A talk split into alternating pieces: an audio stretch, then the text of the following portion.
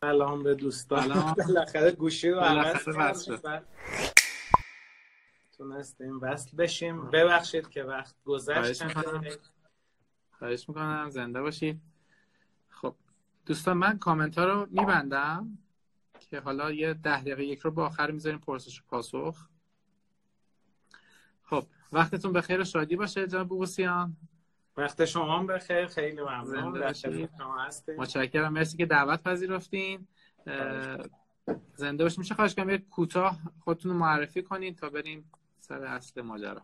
بله امروز چون صحبت موضوعش دیجیتال مارکتینگ، من اسمم ژان بقوسیانه. تقریبا 11 سال روی دیجیتال مارکتینگ خیلی جدی دارم کار میکنم. از 11 سال پیش یک وبسایتی ساختم به نام مدیر سبز.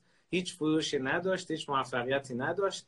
کم کم یاد گرفتم و اجرا کردم و روز به روز بهتر شده. خیلی متشکرم. میشه خواهش کنم یه مقداری اول یه تعریفی از دیجیتال مارکتینگ ارائه بدین که دیجیتال مارکتینگ چی هست؟ یعنی خیلی باب شده مثلا روی موضوع میگن آقا ما تبلیغات بکنیم تو اینترنت میشه دیجیتال مارکتینگ، یا بازاریابی ایمیلی دیجیتال مارکتینگ، ولی فکر میکنم این موضوع خیلی فراتر از این داستان هست. بله اگر خیلی کلی نگاه کنیم ما هر بازاریابی رو که انجام میدیم و تو این بازاریابی از یک رسانه دیجیتال استفاده کنیم اسمش دیجیتال مارکتینگه. حتی ارسال پیامک یک زیرمجموعه‌ای از دیجیتال مارکتینگه. حتی تلویزیون‌های شهری که وجود داره دیجیتال مارکتینگه. ولی هم در ایران هم در دنیا دیجیتال مارکتینگ و کلمه اینترنت مارکتینگ تقریبا هم معنی شده و وقتی تخصصی میگن دیجیتال مارکتینگ منظور این نیست که هر بازاریابی که با رسانه‌های دیجیتال باشه، بیشتر منظور هر نوع بازاریابیه که دقیقاً از اینترنت و روش‌های اینترنتی استفاده کنیم. خیلی متشکرم. ما مخاطبین ما راجب آماتوری که اطلاع داریم، مخاطبین ما آره حالا اون کار عشق و علاقه‌ای که دارن بخوان اینو به درآمد برسونن، حالا روی اینترنت و دیجیتال مارکتینگ بخوان اقدام بکنن، از کجا باید شروع بکنن؟ سوال خیلی خوبه بود. به نظر من اولین قدم در دیجیتال مارکتینگ اینه که ما یک بیزینس یا یک کسب و کار واقعی داشته باشیم. حالا کسب و کار واقعی در ساده ترین صورتش، ساده ترین حالتش اینه که یک محصول یا خدمت قابل عرضه داشته باشیم به دیگران. و وقتی به این حد رسیدیم حالا میتونیم از اینترنت و سایت و رسانه‌های دیجیتال استفاده کنیم برای معرفی کردن، فروختن و پشتیبانی کردن این محصولات و خدمات. خیلی ها دیجیتال مارکتینگ رو با این موضوع اشتباه میگیرن که من هیچ کسب و کاری ندارم، هیچ محصولی ندارم، هیچ خدمتی هم نمیخوام ارائه بدم. یه راهی یاد بدید، مثلا برم تو اینترنت کلیکی بکنم، یه پول مجازی بی‌هویتی به دست بیارم که این خیلی ربطی به دیجیتال مارکتینگ نداره. پس در واقع ما یک کسب و کار داریم که در ساده ترین حالت یه محصولی خدمتی برای فروش داریم. اگر در این حد هستیم میتونیم حالا با دیجیتال مارکتینگ، راه اندازی سایت و خیلی کارهای دیگه معرفی محصولاتمون و فروشش رو خیلی بیشتر کنیم. خیلی متشکرم. برای همین راه اندازی سایت من میخوام از خیلی ابتدایی بیس شروع کنیم. اون هاست و دومینی که میخوان انتخاب بکنن این چه ویژگی هایی باید داشته باشه؟ سوال خیلی خوبی بود. دامنه یا دامین که تقریبا توش کیفیت معنی نداره. شما از هر جایی بخرید دقیقاً همون دامنه است که تو دنیا ثبت میشه. تنها نکتهش اینه که از دامنه های خارجی استفاده کنیم مثل .com و .net و اینا. به دلیل افزایش قیمت دلار خب خیلی گرانتره، شاید حداقل حدود 150,000 تومان در سال میشه و دامنه هاست و هیچ کدوم هم نمیخریم. تنها حالتی که وجود داره اجاره کردنه که اونم سالانه اجاره میکنیم. ولی دامنه IR خب خیلی ارزان‌تره، شاید 5 سالش رو بتونیم با 20,000 تومان بخریم. چیزی که خیلی از مبتدیان نمیدونن اینه که یک سایت میتونه 100 تا دامین داشته باشه. و من چیزی که توی مشتری خودمون دیدم، تو شرکت خودمون دیدم، خیلی تو انتخاب دامنه شاید 6 ماه دارن فکر میکنن. من پیشنهادم اینه هر دامنه ممکنی رو بخرید خیلی راحت و اضافه کنید فعلا به سایتتون. سایت فعال بشه، بعدا میتونید دامنه های دیگری رو هم اضافه کنید، بهترش کنید. خیلی حساسیتی وجود نداره. پس دامنه در واقع هر جایی که ارزان‌تر میفروشه و دسترسی مستقیم میده به یه سری تغییرات نام و مشخصات دامنه کافیه، خیلی فرق نمیکنه از کجا بخریم. ولی هاست مبحث حساس تریه که باید یک هاست خیلی خوشنام و با کیفیتی باشه که حالا شرکت‌های ایرانی زیادی هستند و حقیقتش همین ما خودمون تو مدیر سبز تقریبا هر سال یا یکی دو سال یه بار هاست رو عوض می‌کنیم. حتی بهترین شرکت‌ها شاید یک سال بعد دو سال بعد دیگه خدماتشون عالی نیست. من تنها توصیه‌ای که برای خرید هاست دارم اینه که قبل از خرید شما چند تا سوالی مشکل چیزی به پشتیبانیشون بدید. اگر مثلا یک روز بعد جواب دادن یا دو روز بعد، احتمالاً هیچ وقت اون هاست خدمات خوبی نخواهد داد، چون سه نصف شب به یه مشکلی خوردیم، سایت هک شده و به نیاز پشتیبانان، به پشتیبانان هاست نیاز داریم، نمیتونیم صبر کنیم تا دو روز دیگه. پس این پشتیبانی قبل از خریدشون معمولا نشون میده چقدر کارشون حرفه‌ایه. و ما خودمون از یک شرکتی به اسم ایران سیرور استفاده میکنیم که خودش البته نماینده ده‌ها هاستینگ معروف دنیا و ایرانیه که میشه هاست‌های مختلفی خرید. خیلی متشکرم. این هاست ایران باشه بهتره یا مثلا کانادا یا امریکا؟ اینم سوال خیلی خوبیه. ببینید اگر استثناها رو کنار بذاریم، مثل روزهایی که اینترنت شاید ملی بشه، مشکلات اینطوری پیش بیاد، بدون شک هاست خارجی خیلی بهتره. حتی قیمتش هم مناسب‌تر از ایرانیه. خیلی متشکرم. بعد از اینکه حالا هاست و دامین رو ما ثبت کردیم، دیگه چه اتفاقی باید بیفته روی سایتمون؟ مثلا بیان وردپرس. بله، قدم بعدی اینه که ما یک سایت سازی، یه اصطلاحاً CMS یا کانتنت منیجمنت سیستمی روی اون هاستمون نصب کنیم که یکی از معروف ترین‌ها و راحت ترین‌ها وردپرس هست و خیلی گزینه‌های دیگه‌ای هم وجود داره، مثل جوملا، مثل زوپس، دروپال و چیزهای دیگه. ولی چرا خیلی سراغ وردپرس میرن؟ من خودم سایتمون وردپرسیه و خیلی هم راضی هستیم، چون برای مارکتینگ و دیجیتال مارکتینگ پلاگین ها و امکانات خیلی زیادی وجود داره که شاید برای CMS های دیگه انقدر وجود نداره. تنها دلیل اصلیش اینه. خیلی متشکرم. خب حالا من بیشتر دنبال کاربردی بودن داستانم. ما الان هاست و دومین گرفتیم، وردپرس هم نصب میکنیم، حالا تمشون رو انتخاب میکنن و حالا میرسیم بحث کانتنت. این کانتنت چجوری باید این افراد، حالا محصول دارن یا کانتنت دارن، چی کار باید بکنن که بتونن اون خدمتشون یا اون محصولشون رو بفروشن؟ درسته. خب ما وقتی یک هاست و دامنه خریدیم و یک وردپرسی نصب کردیم و حتی محصولات و خدماتی تو سایتمون قرار دادیم تو فروشگاه، من همیشه تشبیه میکنم دقیقاً مثل اینه که وسط یک کویر ما یک فروشگاه لوکسی زدیم، هیچ کسی حتی اتفاقی گذرش به اونجا نمیافته. پس قدم بعدی ایجاد ترافیکه. تعریف ترافیک هم به همین سادگیه که افرادی از خارج سایتمون به سایت هدایت کنیم، حالا یا با روش‌های آنلاین، حتی با روش‌های آفلاین مثل کاغذی و بروشور، هر روشی افرادی رو به سایت هدایت کنیم. یکی از بزرگترین چالش‌ها در اول کار ایجاد ترافیکه، چون یا پول خیلی زیادی باید اختصاص بدیم که خیلی از کارآفرین‌های تازه کار ندارند این پول رو، یا یک انرژی خیلی زیادی برای تولید محتوای خیلی زیاد، چون یک روش همینه که اصلا یک ریال هم صرف ترافیک و تبلیغات پولی نکنیم. با حجم محتوای زیاد و مقالاتی که تولید میکنیم و یه مقدار سئویی که یاد میگیریم و انجام میدیم، کاری میکنیم که افراد با جستجوی گوگل ما رو پیدا کنن. پس بزرگترین چالش بعد از این که سایت بالا اومد و همه چی خوب شد اینه که ترافیک بتونیم ایجاد کنیم و افرادی رو هدایت کنیم. خیلی متشکرم. این راجب محتوا، این محتوا طبقه بندی خاصی داره، ویژگی خاصی داره؟ بله مسلماً. ما کلا در یک سایت که میخوایم محتوا قرار بدیم، هم حتی در رسانه‌های اجتماعی هم همینطوره، ما به صورت خیلی کلی بگم سه جنس محتوا داریم. یک جنس محتواهای آموزشی هست که این مختص کارهای آموزشی نیست. شما هر چیزی که میفروشید، فرض کنیم موبایل میفروشید، این موبایل هم نیاز به آموزش‌های زیادی داره که چطور یک موبایل خوب بخریم، از کجا بفهمیم، رمش چقدر باشه کافیه و دهها سوال دیگه. این موارد رو پس مسلماً میتونیم با گذاشتن مقالات و مطالب رایگانی که کمک میکنه افراد چطور بخرن، چطور سرشون کلاه نره، ما میتونیم اینا رو درست کنیم. که تو ایران این حوزه خیلی ضعیف هست.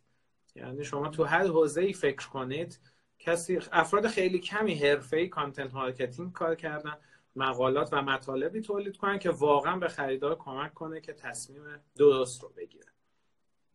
پس یک گروه مقالات آموزشی هستن، یک گروه مقالات یا مطالب مربوط به فروش هم که دقیقاً مستقیما یک محصول پیشنهاد میدیم، حتی شاید ریویو یک محصولی باشه، شاید هر پیشنهاد و توضیحات در مستقیما در مورد محصول اون باشه. و یک گروه سوم محتواهای برندسازی هستن. مثلا ما در سایتمون یه گزارش میذاریم که هفته قبل در نمایشگاه بودیم. خب یه عده با دیدن این عکس‌ها اطمینان میکنن که پشت این وبسایت افراد واقعی وجود دارن و میتونن اعتماد کنن به ما و خرید کنن. پس این سه تا گروه محتواها رو مرتب باید تو سایتمون منتشر کنیم. خیلی متشکرم. میشه یه مثال مثلا راجع به آموزشی بزنید یا مقالات مرتبط؟ نمیدونم مثلا درباره بفهم. فرض کنید حالا هر محصولی میفروشیم، فرض کنید دوربین دیجیتال میفروشیم. دوربین دیجیتال، ما یک سایت داریم تخصصی دوربین‌های متنوعی میفروشیم. یک مثال از یک مقاله آموزشی یا یک محتوای آموزشی میتونه یه همچین سرفصلایی داشته باشه، یه عنوانی مثل این داشته باشه: 7 اشتباه در خرید دوربین دیجیتال. یک مقاله دیگه میتونه این باشه: کنون یا نیکون، مثلا در بازار کدوم پیشتازن، کدوم برنده‌اند. یک مقاله میتونه این باشه: 5 پیشنهاد دوربین مخصوص کسانی که به طبیعت گردی علاقه دارن. یک مقاله میتونه این باشه: پیشنهاد دوربین، 3 دوربین عالی برای مدرس‌ها و چیزایی مثل اینا. میشه محتواهای آموزشی. محتواهای فروش ما خیلی مستقیم‌تر، در مثل یک صفحه محصوله ولی در قالب مقاله ارائه میدیم. مثلا ریویو دوربین کنون 5D فلان، مثلا ریویو می نویسیم. اینا بیشتر میشه مقالات و محتواهای فروش. و محتواهای برندسازی چی هم میتونه باشه؟ یک ویدیویی از یک مشتری هم که خریده، از ما دوربینش راضیه و یک نظر خوبی داره پشت دوربین میده. یا میتونه شرکت ما در نمایشگاه ها، پشت صحنه کسب و کارمون، عکسایی از فروشگاهمون، ویترینمون و چیزایی مثل این. خیلی متشکرم. پس ما بخوایم مثلا یه محتوای جذاب تولید کنیم، یکیش مثلا یه تیتر خیلی خوب هست، درسته؟ که مثلا 7 ویژگی دوربین کنون. بله. میشه خواهش هم راجع به این تیترها یه سری نکات بگین که چجوری یه تیتر جذاب داشته باشیم و همینطور چطور محتوا رو جذاب طراحیش بکنیم که بتونیم به هدفمون برسیم؟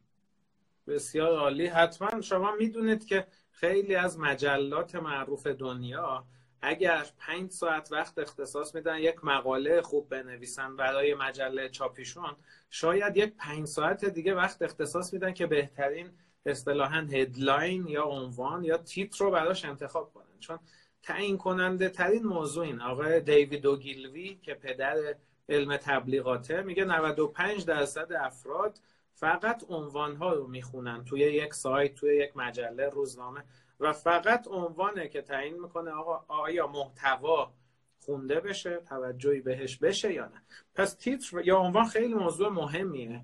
حالا چطور میتونیم انتخاب کنیم؟ ساده ترین راه اینه که ببینیم موفق ترین عنوانها در دنیا چیا بوده و از اینها الگو بگیریم. من خودم سالها پیش یک ایبوک رایگان نوشتم به اسم 101 عنوان برای تبلیغات پرفروش. الان تو گوگل سرچ کنید، حداقل توی چند صد تا سایت برای دانلود گذاشتن 101 عنوان برای تبلیغات پرفروش. من اومدم بهترین عنوان‌های مجلات و تبلیغات دنیا رو در آوردم و اونها رو تبدیل به غالب کردم. یعنی چی؟ مثلا توی تبلیغ چاپ شده بود 5 نکته که وکیل شما هیچ وقت نمیخواهد بدانید.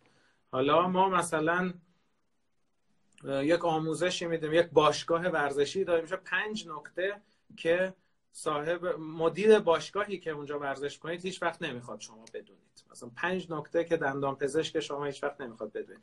پس از اون ایده میگیم غالب درست میکنیم. و یک نکته خیلی ظریفی که خیلی‌ها نمیدونن و ما هم تو مدیر سبز مدتی انجام میدیم اینه که تیترها رو فقط باید تست کنیم. تا تست نکردیم نمیدونیم واقعا مخاطب علاقش چیه.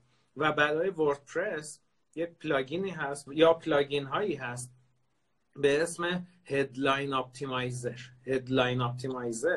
و یه امکان بسیار جالب به وردپرس اضافه میکنه. شما تو وردپرس یه مقاله میخواید اضافه کنید، اگر این پلاگین رو نصب کردید میتونید 5 تا عنوان برای اون مقاله بذارید، هر چند تا عنوان بذارید، خودش به صورت رندوم یه بار این عنوان نشون میده، یه بار دومی رو، و بهتون درصد میده که کدوم کلیک بیشتری ایجاد کرد. و حتی میتونید اتوماتیک تعریف کنید بعد از 3 روز از این 5 تا عنوان هر کدوم که کلیک بیشتری ایجاد کرد، اتوماتیک برای همیشه اون عنوان بشه، عنوان اون 4 تا هست بشه. پس از این پلاگین های خاص اینترنت مارکتینگ اگه استفاده کنیم خیلی راحت 5 تا عنوان حدس میزنیم و بهترین توسط کاربران سایتمون انتخاب میشه. خیلی متشکرم. داخل خود متن محتوامون لازم کاری انجام بدیم؟ بله مسلماً. حالا چون محتواها خیلی تخصصیه، هر کی محتوا در مورد کارش می‌نویسه، من به جای اینکه وارد جزئیات متن بشم چند تا پیشنهاد میدم. یک پیشنهاد خیلی خوب افزایش خوانده شدن یا به انگلیسی ریدابیلیتی متن. یعنی یکی از هدف‌های محتوانویس باید این باشه که احتمال خوانده شدن رو بیشتر کنه. حالا چطور این احتمال رو بیشتر می‌کنیم؟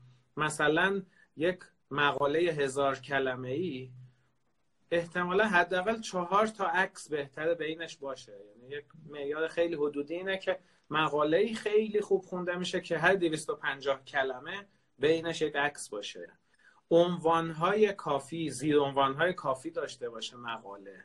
یعنی الان فاجعه است که 5 پاراگراف تو یک مقاله یا تو یک سایتی 5 پاراگراف پیوسته باشه و بینش هیچ عنوان، این 5 تا تحت یک زیر عنوان باشه. این اصلا خوب نیست. شاید 1-2 تا پاراگراف یک بار باید یک عنوان فرعی استفاده کنیم. و نکته سوم اینه که حتما برای عنوان‌های داخل مقاله، زیر عنوان‌ها، از یک رنگ دیگه استفاده کنیم. مثلا اگه متن مقاله مشکیه، ما تو سایتمون همه زیر عنوان‌ها سبزه. و نکته دیگه این که سایز عنوان باید نسبت به سایز متن خیلی بزرگتر باشه. یعنی شخص با یک اسکن، با یک نگاه سطحی بتونه این مقاله رو تو ذهنش تقسیم به 5 تا قطعه کنه که خب من فعلا حالا قطعه اول رو بخونم، اگه خوشم اومد دومی، و همینطور احتمال خونده شدن زیاد میشه تا آخر مقاله. اینا ساده ترین نکاتیه که تو لی‌اوت مقاله یا هر محتوایی باید رعایت کنه. خیلی متشکرم از توضیحات کاملتون. این محتوا، حالا نوع محتوا که متنی هست، میتونه مثلا ویدیویی هم باشه. برای ویدیو کسی که درست میکنه نکته‌ای دارین به این که حالا ممکنه ویدیو هم فرمت مختلفی داشته باشه، همونجوری که گفتین آموزشی یا مرتبط با فروش باشه یا روی برندینگ باشه؟ ویدیوها چه ویژگی‌هایی باید داشته باشن؟ درسته، باز سوال خیلی خوبی بود. ویدیو هم مثل مقاله باید اصولی توش رعایت بشه که احتمال دیده شدن ویدیو توش زیاد بشه. من یکی از کارهایی که خودم انجام میدم توی ویدیوها اینه که در کوتاه‌ترین زمان ممکن بریم سر اصل مطلب. یعنی الان یک ویدیویی که بگیم سلام خدمت همه دوستان و هواداران سایت نقطه چین، من خیلی خوشحالم که امروز در خدمت شما هستم، دیگه اون ویدیو رو باختید. یک قانونی هست به اسم قانون قلاب. یعنی در اولین ثانیه ها باید یک قلابی تو ذهن مخاطب ایجاد کنید که توجهش جلب بشه. من اکثر ویدیوام اینطوری شروع میشه. سلام، حتی اسمم نمیگم، ژان بقوسیان هستم و از این چیزای کلیشه‌ای. سلام. آیا میدونید بزرگترین اشتباهی که مدیران در تصمیم گیری انجام میدن چیه؟ شخص 3 ثانیه گوش کنه میرسه به اینجا، پس جذابه براش که گوش کنه بعدش چی میگیم و همینطور ادامه میدیم. پس این خیلی مهمه که افراد الان قبول کنیم میتونن ویدیوهای بسیار کیفیتی رو از برندها، از همه جا برند، هیچ تعهدی ندارن که ویدیوهای بیکیفیت و خسته کننده ما رو ببینند. ما فرصت خیلی کمی داریم که تو ویدیوها بریم سر اصل مطلب و بلافاصله اصل مطلب رو توضیح بدیم. و یه نکته دیگه، اگه صدام میاد. بله صداتون دارم. بله، یه نکته دیگه اینه که ویدیوهامون رو خیلی کوتاه نگه داریم. یک آماری که یوتیوب ارائه داده، ویدیوهایی با هدف‌بال مواجه میشن که حداکثر بین 3 تا 5 دقیقه. پس یک ویدیو 25 دقیقه‌ای خیلی شانسی نداره که دیده بشه و مورد استقبال واقع بشه. خیلی متشکرم، به نکته‌های خوبی اشاره کردین. خب ما الان دامینمون رو زدیم، هاستمون رو انتخاب کردیم، سایتمون رو آوردیم بالا، کانتنتمون هم میذاریم. حالا باید چیکار بکنیم که فروشمون شروع بشه؟ یا اینجوری سوال کنم؟ بفهم. یک راه اینه که ما اصول اصلا اینترنت مارکتینگ ساده ترین قدم‌هاش اینه که ما اول دنبال فروش نیستیم، اصطلاحاً یک لندینگ پیجی درست میکنیم و از افراد تبلیغاتی انجام میدیم، پولی خرج میکنیم، مثلا 1000 تا کلیک میخریم و از افراد میخوایم به این لندینگ پیج بیان. حالا لندینگ پیج چی هست؟ یک صفحه ای از سایته که توی اون صفحه ما به افراد یک پیشنهاد رایگانی میدیم، مثلا میگیم فقط بیایید یه PDF دانلود کنید 7 اشتباه خریداران دوربین دیجیتال، و وقتی کسی میاد این PDF رایگان رو دانلود کنه ازش ایمیل میگیریم یا هر اطلاعات تماسی میگیریم و بعد از اون مارکتینگ رو خودمون روی این افراد شروع میکنیم. پس رایج ترین اشتباه اینه که ما یک صفحه محصولی داریم، یک محصولی داریم و تبلیغ کنیم افراد رو بفرستیم به این صفحه محصول. معمولا هیچ فروشی با این روش ایجاد نمیشه و پول تبلیغات ما کلش تلف میشه. پس راه خیلی منطقی و سادهش اینه که ما به جای اینکه در قدم اول بخوایم کسی از ما خرید کنه، در قدم اول فقط از افراد میخوایم که اطلاعات تماسشون رو به ما بدن و وقتی اطلاعات تماس رو به ما دادند به ازای یک محتوای رایگانی، اون موقع در قدم‌های بعدی با ایمیل مارکتینگ، SMS مارکتینگ و روش‌های دیگه سعی می‌کنیم به این افراد بفروشیم. خیلی متشکرم. اشاره کردیم به ایمیل مارکتینگ. الان با توجه به بستر شبکه‌های اجتماعی و همینطور پیامک و SMS که گفتین، ایمیل الان کارایی داره مثل قبل یا نه؟ سوال خیلی خوبی بود. یک مقدار نسبت به سال‌های قبل شاید یک افت خیلی ناچیزی کرده باشه مسلماً، ولی باز توی کارهایی مثل کسب و کار خودم و حداقل صدها نفری که مشتریان شرکت ما هستن، هیچ رسانه‌ای نتونسته در ایجاد فروش به میل حتی نزدیک بشه و رسانه‌های اجتماعی یک مشکل خیلی جدی دارند و اونم عمر کوتاه پیام هاست. شما تو اینستاگرام یک پیامی میذارید، یک فروش ویژه‌ای میذارید، شاید در بهترین حالت چند ساعت بازده داشته باشه، ولی ایمیل شاید تا 3 روز 4-5 روز باعث ایجاد فروش میشه و عمر خیلی طولانی. پیام‌های اینستاگرامی که چند ساعت بعد دیگه اصلا دیده نمیشه، گم میشه تو پیام‌های خیلی زیاد.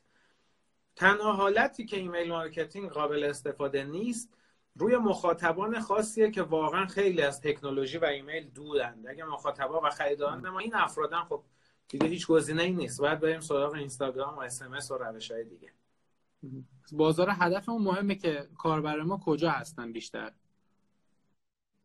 بله دقیقاً. البته من معتقدم هر کسی در ایران اگر گوشی هوشمند داره، ایمیل خانواده و اقوام افرادی داریم که اصلاً حرفه‌ای نیستن، توی مباحث فنی هیچی نمیدونن، ولی احتمالاً یه گوشی میخرن و بعد میخوان از پلی استور گوگل یا اپ استور آیفون استفاده کنن. به یکی از افراد خانوادهشون میگن یه ایمیل درست کنید که من بتونم وارد پلی شم و حتی اون فرد هم میتونه ایمیلاشو اتوماتیک رو گوشیش ببینه، حتی اگه رمزشو نمیدونه چیه، دیگران براش ساختن.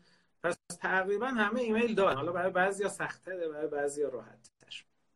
بله متشکرم. این محتوایی که ما ایمیل میکنیم چه چیزی باید باشه؟ مثلا آموزشی باید باشه، تبلیغاتی باید باشه، چه کاری تو ایمیل ما چه کاری باید انجام بدیم؟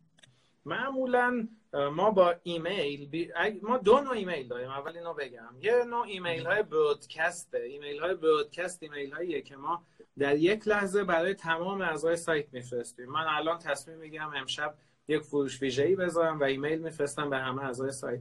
ایمیل‌های برودکاست بهتره تا جای ممکن در مورد فروش‌های ویژه و پیشنهادهای ویژه باشه. بگم امروز این موبایل رو بخرید، همراهش من یه هندزفری رایگان میدم و چیزایی مثل این، که بیشترین فروش سایت هم از همین روزهای ایجاد میشه که ما ایمیل‌های برودکاست بفرستیم به همه اعضا، یه دفعه یک پیشنهاد خرید خوب بدیم.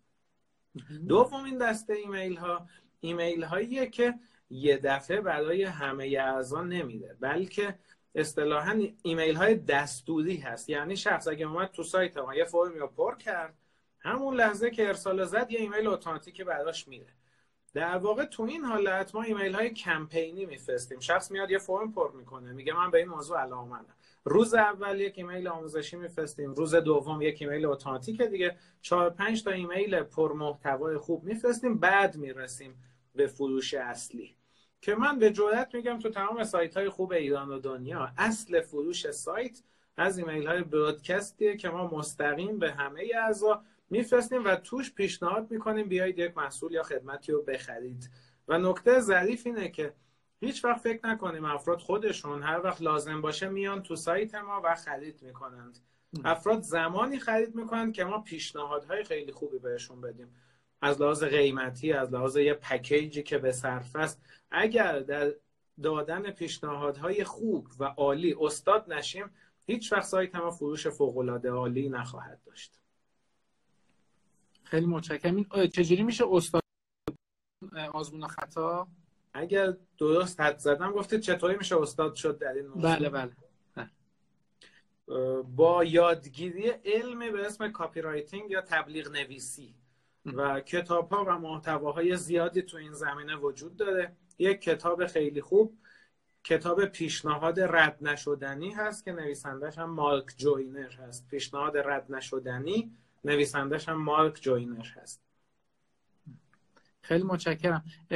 ما یه مرحله برگردیم عقب. ایمیلامون روی سایتمون چجوری بگیم؟ حالا فرض رو بر این بگیم که سایت ما وردپرس هست، به طرف کانتنتش رو گذاشته، حالا چجوری این ایمیل‌ها رو جمع بکنه؟ خب این هم سوال خیلی خوبی بود. معمولا شرکت ها یا سایت های واسطه‌ای وجود دارند، مثل شرکت میل لایت، میل چیمپ و دهها شرکت دیگه، که در واقع فقط به شما یه پلاگین میدن، پلاگین رو وردپرس نصب میکنید، ولی تمام این ایمیل هایی که جمع میشه در اون سایت نگهداری میشه. از اون سایت میتونید مستقیم به اعضاتون ایمیل بفرستید و پلاگین هایی وجود داره که مثلا هر کی عضو سایت وردپرسیتون شد اتوماتیک ایمیل بره تو اکانت میل لایت من و من میرم تو اکانت میل لایتم میگم به تمام این اعضا الان این ایمیل ارسال بشه. ترجیح اینه که ارسال ایمیل ها از طریق یک شرکت واسطه‌ای باشه که خودش با گوگل و جیمیل و یاهو قرارداد داره و به احتمال زیاد ایمیل همون میره تو این باکس. خیلی متشکرم. بعد این ارسال ایمیل زمان خاصی داره؟ مثلا ما تو شبکه‌های اجتماعی میگیم مثلا 10 شب هیت بالایی داره، توی ایمیل چجوری میشه؟ سوال خیلی خوبی بود و این عوض شده نسبت به چند سال پیش در ایران. تنها نکته کلیدی اینه که ما باید سعی کنیم تا جای ممکن ایمیل رو زمانی بفرستیم که افراد با کامپیوتر و دسکتاپ ایمیل رو باز کنن. هرچه افراد با موبایل ایمیل رو باز کنن احتمال خرید کمتر میشه. یعنی من اگه خودم بخوام به افرادی که کسب و کار دارند ایمیل بفرستم، ترجیح میدم 11 صبح باشه که مطمئن باشم افراد پشت کامپیوترشونن و مردم فعلا تو ایران از پشت کامپیوتر خیلی با اعتماد به نفس بیشتری و راحت‌تر خرید میکنن تا با گوشی و موبایل. مقدار استراب بیشتری دارن و کمتر خرید میکنن. خیلی متشکرم، نکته خیلی مفیدی بود، ممنونم. میشه خواهش کنم یه مقداری راجع به SEO هم صحبت بکنیم، چون حالا اگه اشتباه نکنم بعد این داستانه برای این که بتونیم توجه کاربرا رو به سمت سایت خودمون جلب کنیم با همونطور که فرمودین که کم هزینه باشه، یکیش SEO هست. SEO مخفف 3 کلمه است، Search Engine Optimization، و معنی خیلی سادهش اینه ما در نتایج گوگل بتونیم باشیم.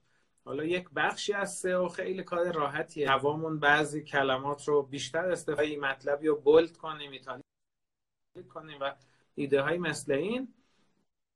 و یه سری تو پیشرفته و پیچیده تری وجود داره که باید یا به متخصصینش مراجعه کنیم یا واقعا وقت بذاریم SEO رو یاد بگیریم.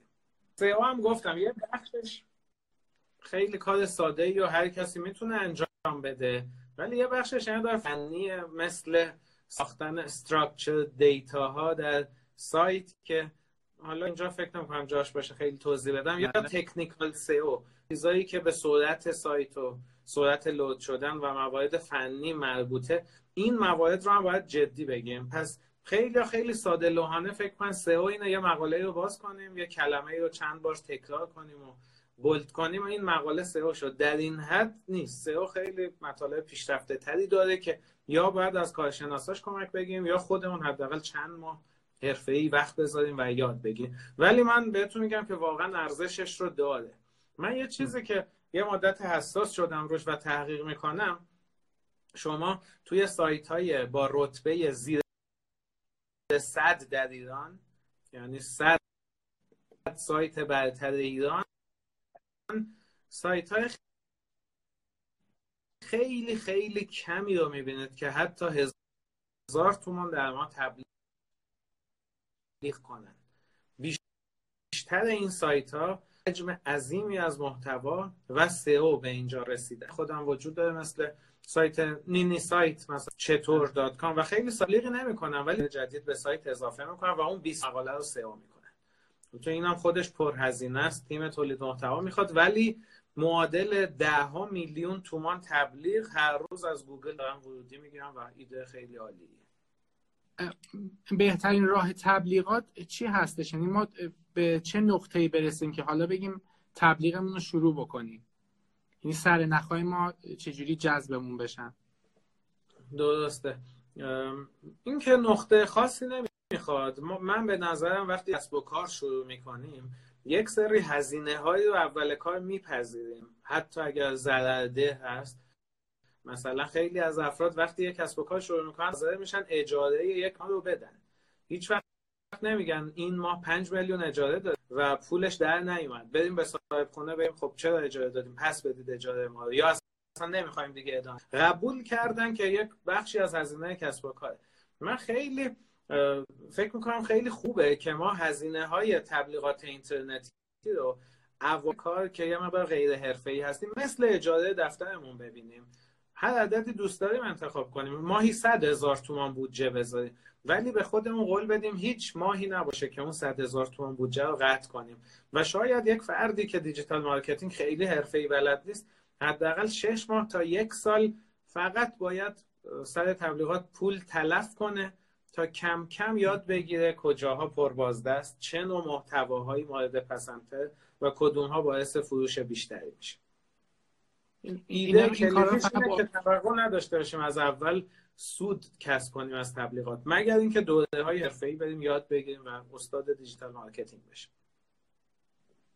خیلی متشکرم. این روند دیجیتال مارکتینگ معمولاً چقدر زمان میبره؟ این طرفی که مثلا امروز شروع بکنه چند روز دیگه میتونه بگی من دارم فیدبک میگیرم؟ درسته. این خیلی خیلی به این بستگی داره که محصول یا خدمتی که ارائه میکنیم در بازار چقدر جذاب هست. اگر محصولات و خدمات معمولی داریم، اصطلاحاً کالا، کامادیتی، چیزایی که همه هم دارن و مشابه است، خب شاید خیلی بیشتر طول بکشه، شاید سالها طول بکشه. پس مهمتر از دیجیتال مارکتینگ اینه که در نهایت این دیجیتال مارکتینگ ما چه محصول یا خدمتی رو میخواد به مخاطبان ارائه بده. اگه اون به اندازه کافی جذاب باشه، شاید از ماه اول ما به سود خوبی برسیم.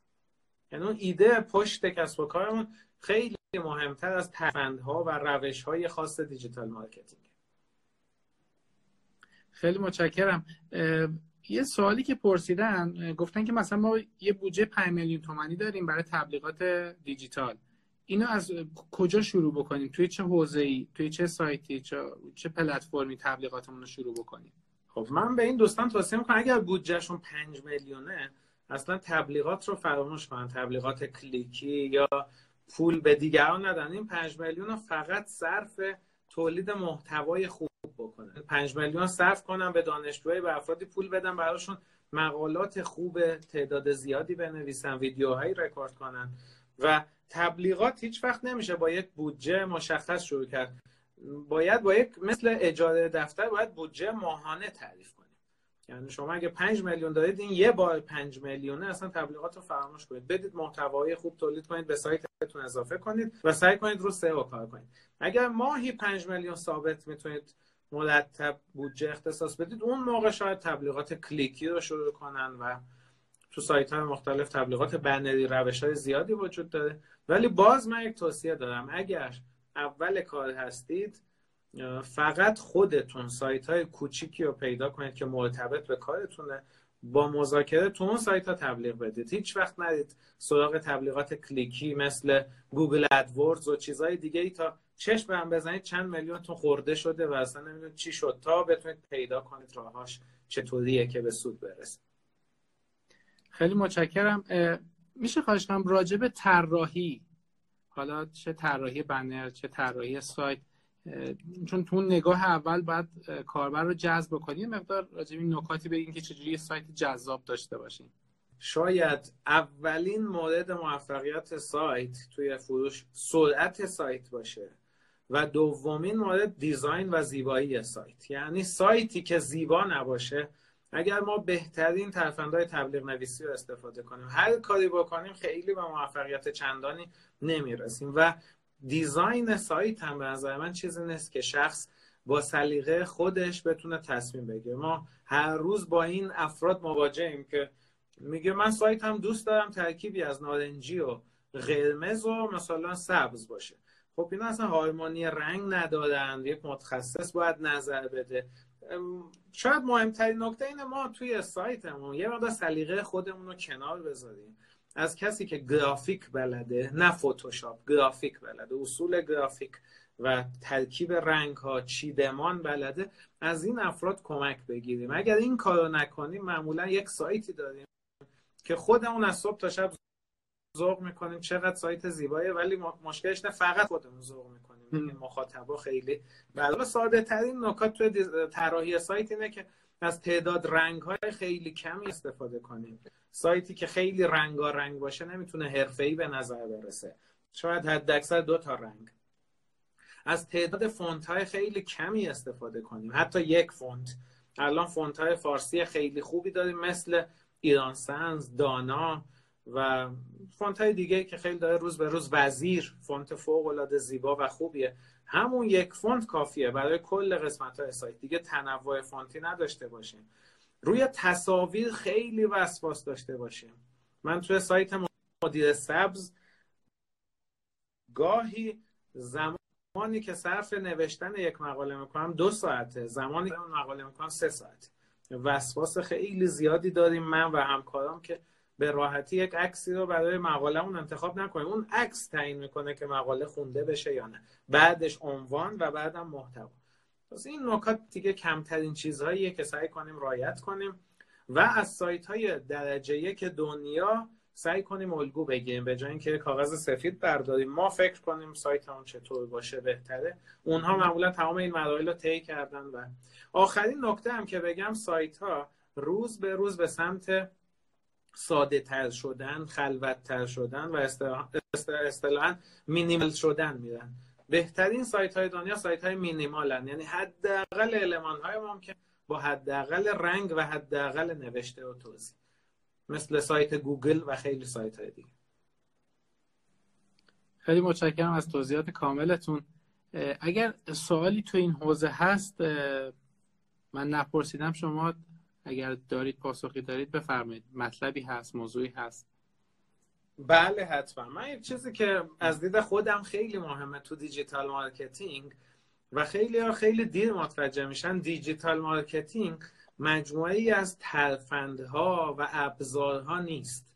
یعنی من تو هر همایشی که میرم سخنرانی میکنم یا هر جایی کلاسی دارم، هر جایی معمولا سوالات اینه شما از چه سایتی برای ارسال ایمیل استفاده میکنید؟ هاستتون چیه؟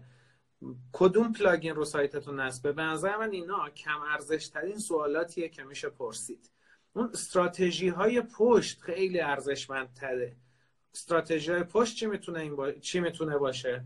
مثلا یه استراتژی میتونه این باشه ما محتواهای رایگانمون رو انقدر با کیفیت درست کنیم که شخص فقط با دیدن کیفیتش 100% مصمم بشه اینا محصولاتشون هم عالیه و بخرن. این میشه استراتژی.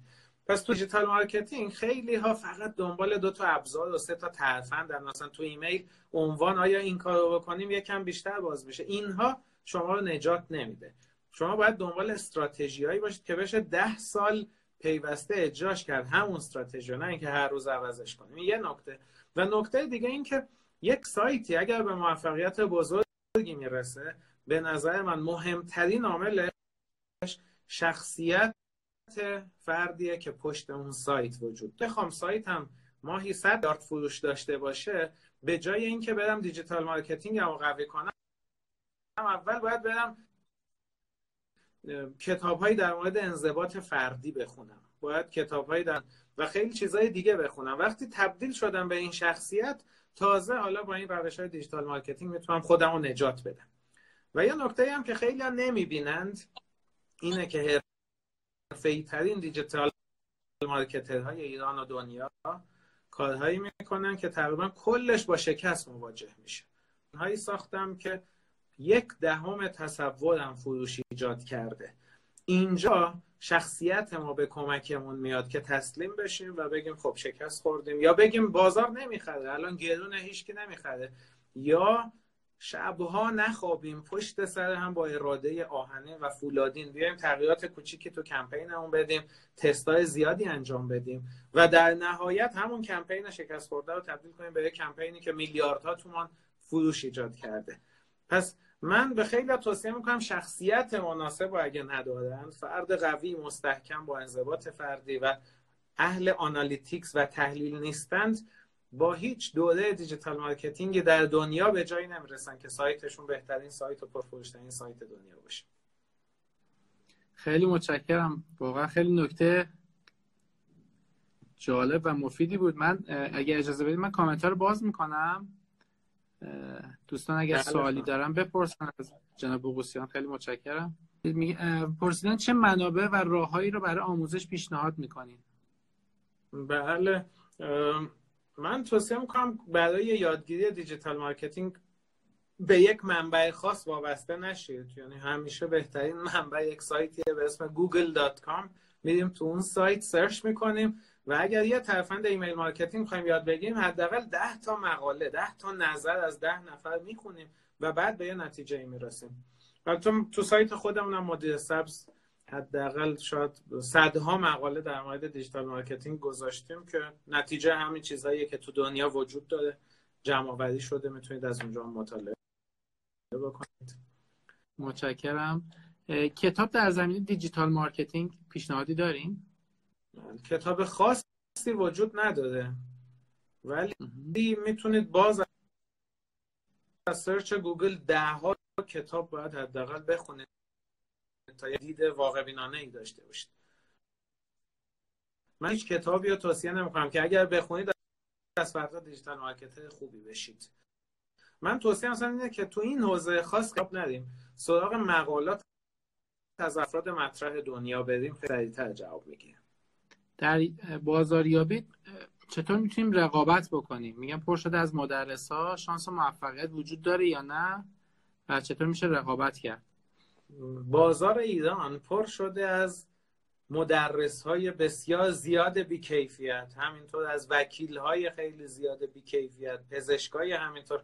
پس درسته خیلی از بازارها ظاهراً اشباع شده است، ولی من به شما یه چیزی میگم. الان برید یک دندان پزشک فوق‌العاده عالی پیدا کنید تو تهران، شاید 10 نفر بودن اشباع شدن از افراد خیلی معمولی و بی‌کیفیته.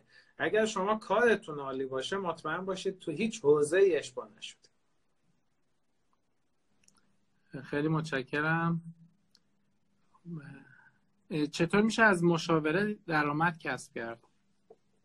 بله، بهترین روش اینه که مستقیم اول از مشاوره درآمد کسب نکنیم، یه محتوای ارزونی تولید کنیم مثل کتاب و افرادی که اونو میخونن اعتماد به ما کنن، بیان سراغ ما و مشاوره. من مشاوره خیلی بزرگ و پروژه خیلی خوبی داشتم تو این سالها، تقریبا همشون یا نتیجه این بود که کتابمو خوندن، یا نتیجه مقالاتی بوده که در مجلات نوشتم. شخص از یک پاراگرافش خوشش اومده و اومده صحبت کرده، یه پروژه خیلی خوب و واگذار کرده. پس مشاوره اولش ایجاد اعتماده که راحت ترینش با کتاب یا محتواهای رایگان مثل مقالات میتونه این اعتماد جلب بشه. یه مقدارم صبورم باید باشن که این به هدف برسه. حتما بله. مرسی. آقای بقوسیان دوره SEO دارند؟ من یه دوره خیلی مفصل دادم به اسم دیجیتال مارکتینگ واقعی که تو اون چند جلسهش هم سئوه، ولی به صورت خیلی متشکرم. بهتره در ابتدا سایت رو خودمون درست کنیم یا بدین یکی برامون درست کنن؟ اگر با سایت سازها درست میکنید مثل وردپرس هیچ فرقی نمیکنه، خودتون درست کنید یا واگذار کنید.